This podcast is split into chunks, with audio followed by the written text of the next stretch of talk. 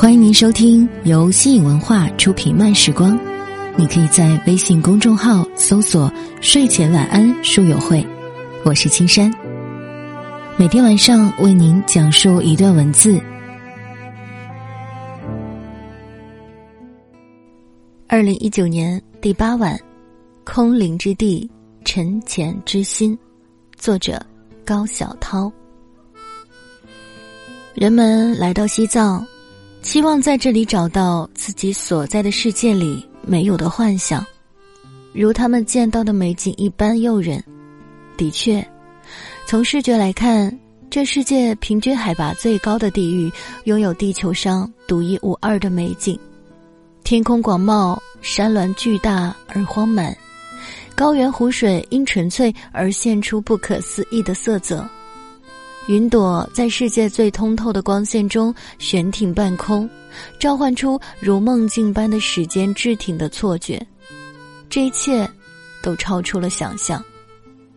因而，或许人们会继续他们的想象，期望从这里的居民身上获得能量，召唤出与外在美景相应的心境。事实上，从西藏人五色的经幡。牧人的袍袖，神秘的宗教仪轨，以及宽广无边的风景中，这类幻象时刻被召唤出来。茶碗。有一年搭卡车进西藏，从安多县搭上了一辆大货车，司机只有一个人，我很幸运的坐进了驾驶室。司机是个怀旧的人，看到我带着一块老上海机械手表。对我很有好感，我们边走边聊。大东风的驾驶室位置很高，前挡风玻璃宽大明亮，视野开阔，一望无际的青藏高原近在眼前，十分享受。除了偶尔的过往车辆，多半是空旷无人的风景。所以，当一面旗帜在远方地平线上飘起。跟着在烈日下的两三个人影拾起石斧，你真的要怀疑是否是幻象了。然而，这却是这大地上最真实不过的一幕。朝佛者用身体丈量大地，前往圣城拉萨。另有一两个人推着平板车，车上插着一面旌旗，为他们烧茶、化缘、做饭。他们要走两三个月才能到达。司机是个信佛的人，每次遇到朝圣者，都要把车轻轻的靠过去，摇下车窗，递给一个苹果或者十块钱。第二天，我们遇到一个老人，独自一人推着平板车在公路上走，前后数十里不见人烟。司机照旧把车靠过去，摇下车窗，老人冲我们笑。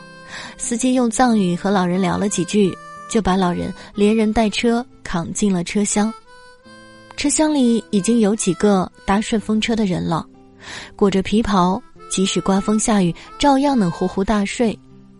车子再次发动，司机沉默着开了一会儿，和我聊起老人的事儿。这个推平板车的老人和老伴两个都是唐古拉山下的养路工，老两口无子无女。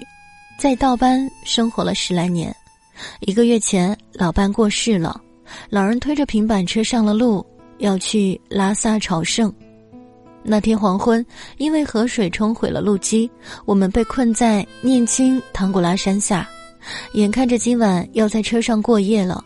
裹着皮袍的那几个牧人垒起三块石头，早有人捡来柴火，有人拎着水壶打来水，烧起了茶。老人怀里揣着茶碗，高兴地跑过来叫我们去喝茶。大家围着火站着喝茶。我问老人：“去完拉萨准备怎么办？”老人开心地笑着给我数点他的计划：拉萨、桑耶、日喀则、阿里。我问：“没钱了怎么办？”老人笑得眉毛都在飞，晃着手里的茶碗说：“只要有茶碗，就有茶喝。”礼拜，我断断续续在西藏工作生活的日子里，时常被上了岁数的阿妈阿爸们的面容所感动，慈爱又历经风霜，镇定、知足且安详。当他们凝神观望时，仿佛一棵老树，每个枝叶都繁茂而内敛。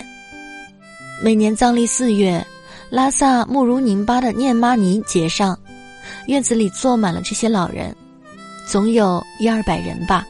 他们用一片嗡嗡的诵经声应和着空气。我每次都会驻留许久，会有阿妈微笑着挪开本来就拥挤的地铺，请你入座。但是坐在他们中间，就感到安详快乐。这一个月内，老人们日出而来，日落而去，一起分享简陋的伙食，一起念诵玛尼经咒。只要你坐在那里吃饭，就有你的一份，一切平等大同，如乌托邦。上了岁数的西藏人身上都有这样一份伴随着安详而来的镇定，特别是他们做大礼拜的时候，虽然腿脚不太方便，但每个动作都缓慢、清晰而严谨，说话如舒缓山岳，举止似水柔畅，且随着年岁的增长而越溢。有一年，从米林派镇沿雅鲁藏布江深入大峡谷腹地。左岸最后一个自然村，只有父子两户人家，屋前屋后野花遍布，如世外桃源。主人虽没有读过书，然而谈史论道，见解高远。关键是全身上下留意着一种灵动的从容，与窗外幽谷、茂树、花影及不绝于耳的雅鲁藏布江水滔滔相和。那天，我们为这画外之处的对谈。感叹良久，乃知佛法教化之能。生灵，许多西藏人自小便具有与其年龄不相称的无畏与从容。二零零四年，我们进大峡谷时，在转运站请的向导三果、平措和琼次利，一个个不过十八九岁，但稳重可靠。担当得起探险小队的精神支柱，一路上遇山开路、逢水架桥、烧茶做饭、打点行程，全靠他们。因我们走的是无人区，又正赶上雨季，困难重重。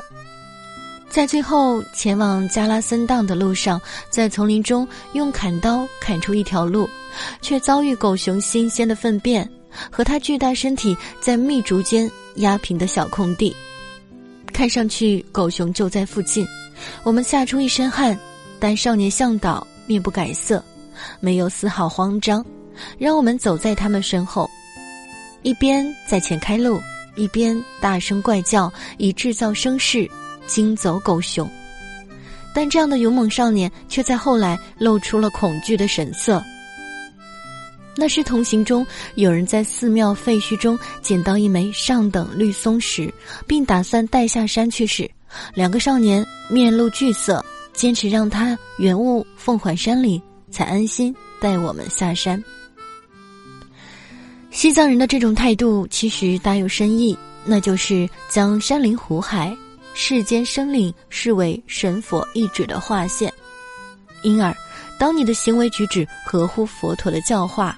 既没有任何恐惧，可以从容面对一切，包括生死；但是如果起了不该有的贪念，升起邪念，便失去了镇定和从容。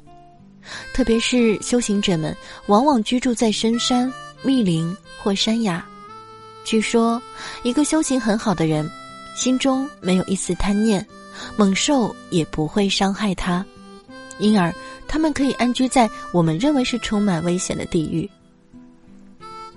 这种对环境的态度，面对自然与生活没有任何急功近利的心态。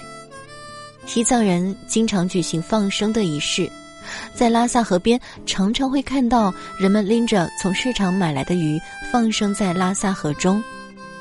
在一些神山的转山道上，还有专门的施食处，鸟雀和小兽在这里与人们和谐相处。有些地方，人们还以一种日挂的方式来保护山岭，即由活佛划定保护区域，不得砍伐树木和渔猎。比起西藏人与自然的一致，好莱坞电影《阿凡达》谈及的与自然的链接、上传、下载，只是触及了皮毛。人与自然的一致，成为人安居于天地的前提。西藏人视一切生命为友情，世间万物统摄于悲心之中，以超越一切对立。